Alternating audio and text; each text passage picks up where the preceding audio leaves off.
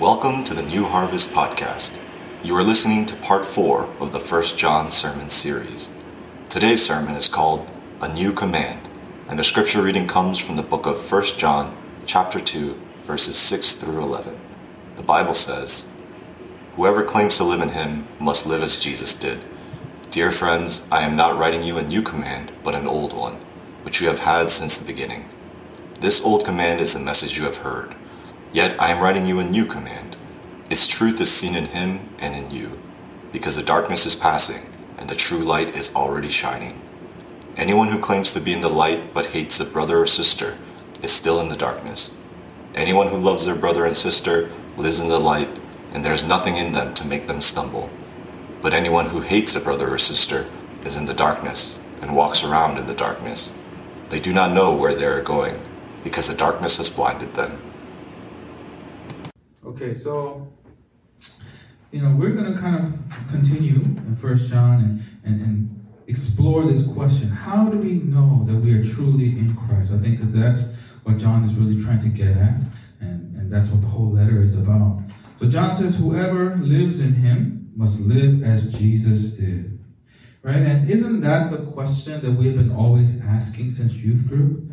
Right? What would Jesus do? You guys remember those bracelets? Those "What Would Jesus Do" bracelets. It's uh, it's the one that all the like cool Christian kids wore in high school, or when I was in high school. And then so, uh, you know, the pastor would say, whenever you don't know what to do, ask yourself, what would Jesus do, right? And the problem was, was not that we didn't know what Jesus would do. Like I think we all had a pretty good idea what Jesus would do. The problem was that we didn't want to do what Jesus would do, right? Like you sit there, uh, would Jesus go to that party? Would Jesus take that drink? Or would Jesus think these thoughts? And you're like, obviously not, of course. And so I remember like, it became too much for me, and I just threw my, you know, WWJD bracelet away because it was like burdensome. It was heavy. It was a lot of pressure to always be thinking about what would Jesus do? What would Jesus do? Uh, I mean, I was probably the only kind of kid that actually thought about it seriously, but other, you know, other guys and girls, they just wore it because, oh, some cute guy gave me this, or some, you know, guy that I like, you know, bought this for me as a gift. But it really wasn't kind of attached there. But so what happened was for a long time, you know, since I was like first accepted Christ in, you know, middle school, whatever it was, I didn't really think about what Jesus would do, or as John talks about, living as Jesus did. I was focused on having the right belief, the right theology, the right answers, and kind of avoiding heresy, not being a heretic, right? And so, you know, it was all about knowing who Jesus is and knowing what he did for me on the cross and stuff like that. And so being a Christian became a matter of correct belief and knowledge, right? And so you sit there and you say, you know, you kind of judge things by belief. So Catholics are not saved right? Because they worship and pray to Mary. The Muslims and Jews are not saved because they don't claim Jesus is the Messiah. The Jehovah Witnesses, right? They have like a completely different scripture and they think all these, you know, wrong, heretical things about Jesus. But I'm saved because I have the knowledge of God. I know the truth, right? I know Jesus is the way, the truth, and the light. Right? And I, and I thought that that's kind of, it's ironic because I was echoing the same arguments, the, the, the same sentiments as the Gnostics that John was refuting, that John was going against. Because the, the Gnostics were basically saying that. You need to have this special knowledge to be saved. And one of the kind of consequences of that is your life on earth, like what you do doesn't matter. You don't have to actually live a Christian life or live as you know Christ did. You just have to have knowledge. And that's what John is arguing about. Is is arguing against in First John, against this kind of knowledge type, knowledge only type of faith. Right? So he says, whoever lives in him must live as Jesus did. Because when you think about it, there is no greater heresy than disobedience. Right? Who cares if you don't quite understand the Trinity or you don't quite get the concept of original sin or you don't know which atonement theory is correct and stuff if you don't obey Him? Right? If you don't live as Jesus did. And who cares if you can perfectly understand every doctrine and you have all the theological answers, you can clearly interpret the, the, the scriptures in the, in the right way, and you know, and, and you can fathom all the mysteries of Christ if you don't obey Him. Right? So you're saying that you don't obey Him because you know that He's God? Like, what are you saying? Right? So the greatest heresy that we can be guilty of is disobedience. Right? It's not like what you believe about Jesus or what you believe about the Trinity or eschatology or these other things. And life without obedience is the clearest and the most offensive rejection of orthodoxy or, or correct Christian faith. And so Christianity must never be reduced to like these set of formulas or set of beliefs that are unlived, a set of promises that are untried, or living water that's not drink, drink. I don't know. Right? We must, as David says in the Psalms, taste and see that the Lord is good. Right? And so I think maybe for you guys, you have also thought about, you have not really thought about living like Jesus for a while, you know, for, for a while, right? You've only thought about believing in Him, having the correct belief, having the correct set of, you know, you know, doctrine or theology. But John reminds us and challenges us, saying, if you claim to live in if, if you claim to know him, then you have to live as Jesus lived. You have to walk as Jesus walked. Right? And so how do we do that? What is John talking about? So he says in uh, 1 John chapter 2, 7 and 8, he starts talking about what he's talking about. Dear friends, I'm not writing you a new command, but an old one, which you have had since the beginning. The old command is the message that you have heard. Yet I'm writing you a new command. The truth is, is in him and in you, because the darkness is passing and true light is already shining. So he says, look, for John, this is simple. How to live like Jesus is very simple to him. It comes down to one command. And if anyone is familiar with John, you will know which command it is, right? Which command that he's talking about that we have had since the beginning. It is this one found in John 13 34, which John heard with his own with his own ears, Jesus say to him, right? A new command I give you, love one another as I have loved you, so you must love one another. Right? The phrase love one another shows up 12 times in the New Testament, eight times by John. Right? John, that was like John's model, that was like John's thing. Love one another. At the end of John's life, there's a man named uh, Jerome. He's like a he was an ancient historian, and he was one of the second generation of Christian leaders after the apostles died. So after the apostles died, this is John. Uh, this is Jerome writing about John. At the end of his life, John couldn't walk anymore or even sit upright. Right? He will be brought into Christian assemblies on a stretcher by his friends. And he will prop up himself on one elbow and he would whisper to the assembly, Little children, love one another. And he would lie back down. The next time they met, he would do exactly the same thing. Finally, someone objected and said, We've heard that it's too simple. What further teachings can you give us? What other emphasis can you bring?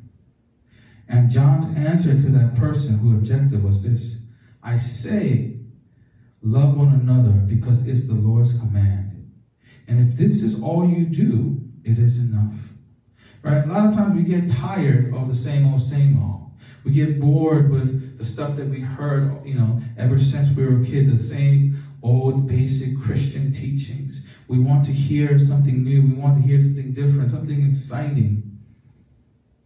And it seems like a lot of the early Christians were kind of feeling the same way. They were itching to hear something new out of John, something new out of the apostles. And the Gnostics were kind of offering that. They're saying, look, you can have this mysterious new knowledge that these basic regular Christians don't have. Right? They only have Christ and the and the cross. But let me show you something new. Let me show you something better, something that will truly set you apart, right? That will truly make you closer to God. And I see a lot right now in churches. Churches are searching for something new, right? And new methods, new strategies, new teachings, new praise songs, new new ways to engage the youth, how to use these, this new technology to get more people, right? To, to reach more people. But a lot of times, a new gospel is only a perverted gospel. Uh, look here at Galatians 1 6 and 7. I'm astonished that you're so quickly deserting the one who called you by the grace of Christ and turning to a different gospel,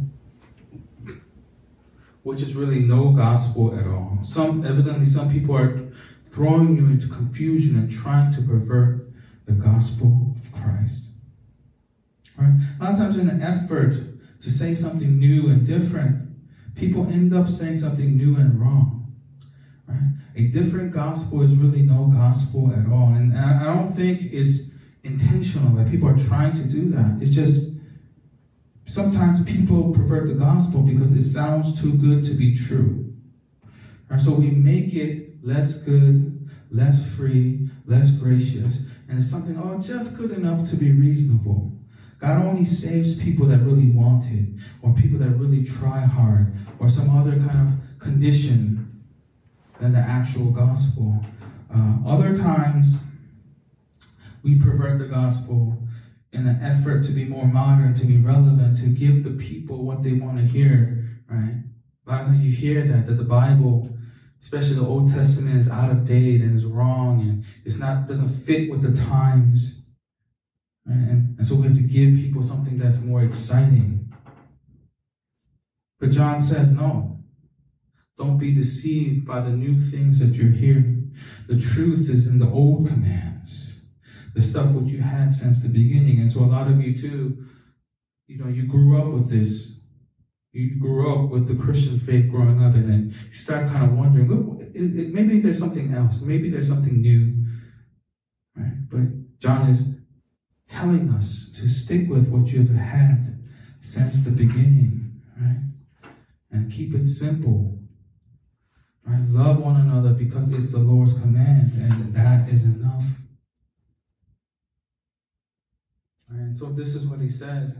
He says, Anyone who claims to be in the light but hates his brother or sister is still in the darkness. Anyone who loves their brother and sister lives in the light and there's nothing in them to make them stumble. But anyone who hates a brother or sister is in darkness and walks around in the darkness. They don't know where they're going because the darkness has blinded them.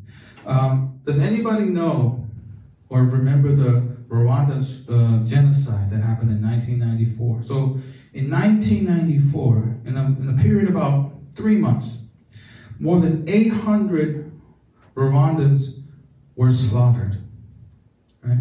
And the majority, and so the, the, the kind of strange or the uh, shocking thing about it is that the majority of the killings were carried out by ordinary Rwandans against their neighbors using machetes, sticks, and clubs with nails. And what makes it more shocking is that during that time in 1994, an estimated 90% of the Rwandan people were Christian. Right? They all claim to be Christian. And not only that, the majority of the Rwandans were Catholic. Right? And so that meant that often the victims and their killers were quite familiar with each other and had participated regularly in the same Eucharist celebrations within the same church. So there's a quote from a book that talks about this, this, this uh, about you know this genocide. It says, Church personnel and institutions were actively involved in the program of resistance to popular pressures for a political reform that, that culminated in, in, the 1994 genocide. And numerous priests, pastors, nuns, brothers, catechists, and Catholic and Protestant lay leaders supported, participated in, or helped to organize the killings. In most communities, members of a church parish killed their fellow parishioners and even in a number of cases, their own pastors and priests. Right? And so I hope that uh, none of you are fighting the urge to kill your pastor, even though I bore you to death sometimes. I apologize. Right? Apologize, Ben. Um, but we may look at kind of what happened in Rwanda and say, that is hate. That's the definition of hating your brother and sister. I don't hate anyone. I'm not a hateful person. I don't have any, you know, violent or, or murderous intentions towards anyone in church. So I'm not in, in, in the danger of being guilty of, of hate. Right? But but the truth is, maybe you may say that, but we don't really love each other either. And so we think that it, we can kind of safely perch on this branch of apathy and indifference. Right? But John doesn't give us that option. He says, if you're not loving your brothers and sisters, then you are hating them. Right? He doesn't say there's no in between, there's no neutral space, because that is the nature of God. God always loves. So every single thing that God ever does, every single action, every single you know decision is done out of his pur- pure and perfect and unchanging love. There's never a moment where God does something out of anger or out of, out of hatred or out of pride, because the Bible says in 1 John that God is love. For God, there is no different degrees or levels of his love and goodness. Like he doesn't say, if you do, you know, do everything I say, I'll give you everything. And if you do some of the things I say, I'll give you some of my love. If you do none, right? He doesn't do that. He always gives his best. He always gives you know, his total, his, the, the totality of his love. He always loves. He never hates. And so for God, there is no difference between apathy and hate, between indifference and hate. We think that there's these degrees like, oh, I just don't like him, and, and I kind of like him, or, you know, we, we think there's these different degrees to it, but not to God. Right? And so Jesus himself, that's what he says. If you're angry with your brother, then you're guilty of murder. If anyone calls his brother a fool, he's in the dangers of the fires of hell. When God judged the uh, Israelites, his people in the Old Testament, it was always because of the things that they didn't do. Not feeding the poor, not taking care of the widows, not helping the weak, in other words, for not loving. He never accused them of hating people, but he said, You didn't love them. Right? For just minding their own business and just doing their own thing. Right? Not for hating. Jesus judged the, the, the Pharisees for the same exact thing. Is that it's not that they hated people, but they just didn't love them. And so in this world, that's the rule. Right? That's the rule of human decency. Just don't hate people. Do unto others as you would have them do unto you. Treat others how you want to be treated. That's what we tell our children. That's what we that's like the, the, the golden rule for us. But Jesus says, I'm going to give you a new command that's different from this. Right? Love one another as I have loved you. So it's far more, it's far different than I treat others how you want to be treated. That's not the rule anymore for Christians. Right? It is the, the, the rule for us, the command for us is treat others as Jesus treated you. That's our rule. So forgive as you have been forgiven, judge as you have been judged. So it's not a rule that allows us to stay, stay, stay neutral or uninvolved. Love is Nothing like that, right? Love is not apathetic or neutral or mediocre in any way. So the command is to love one another. That's the command that John is talking about. Not to love God, right? John doesn't say the person who loves God is in the light. He says the person who loves others, loves his brother or sister, is in the light. Many Christians just think, oh, if I just love God, that's all that matters. That's what Christianity is about. Me loving God. I've heard this, people say this so many times. I don't come to church for people, I come for God. I don't care about people, I only care about God. Right? And so there's a lot of people like that who claim that they love God, but they actually don't know God because they don't love other people. Right? How many of those Christians in Rwanda said, right, they hated God? No, they all probably said they love God. They all probably worship God every week. So it's possible to love God and believe that you love God and still be in darkness. That's what John is saying. Right? And just think about it for yourself. You've been in, going to church all your life. You've quote unquote loved God since you were a kid, a baby in youth group children's ministry. Right? So how many of you have loved God for a long time, but it feels like you haven't gone very far? That your relationship with God hasn't really grown any deeper or any more intimate, even though you've been coming to church every week, even though you've learned a lot about God. It feels like you haven't got any closer. It kind of feels like you're stumbling around in the darkness. It's because you ignore the command to love your brothers and sisters. It's because you hate them.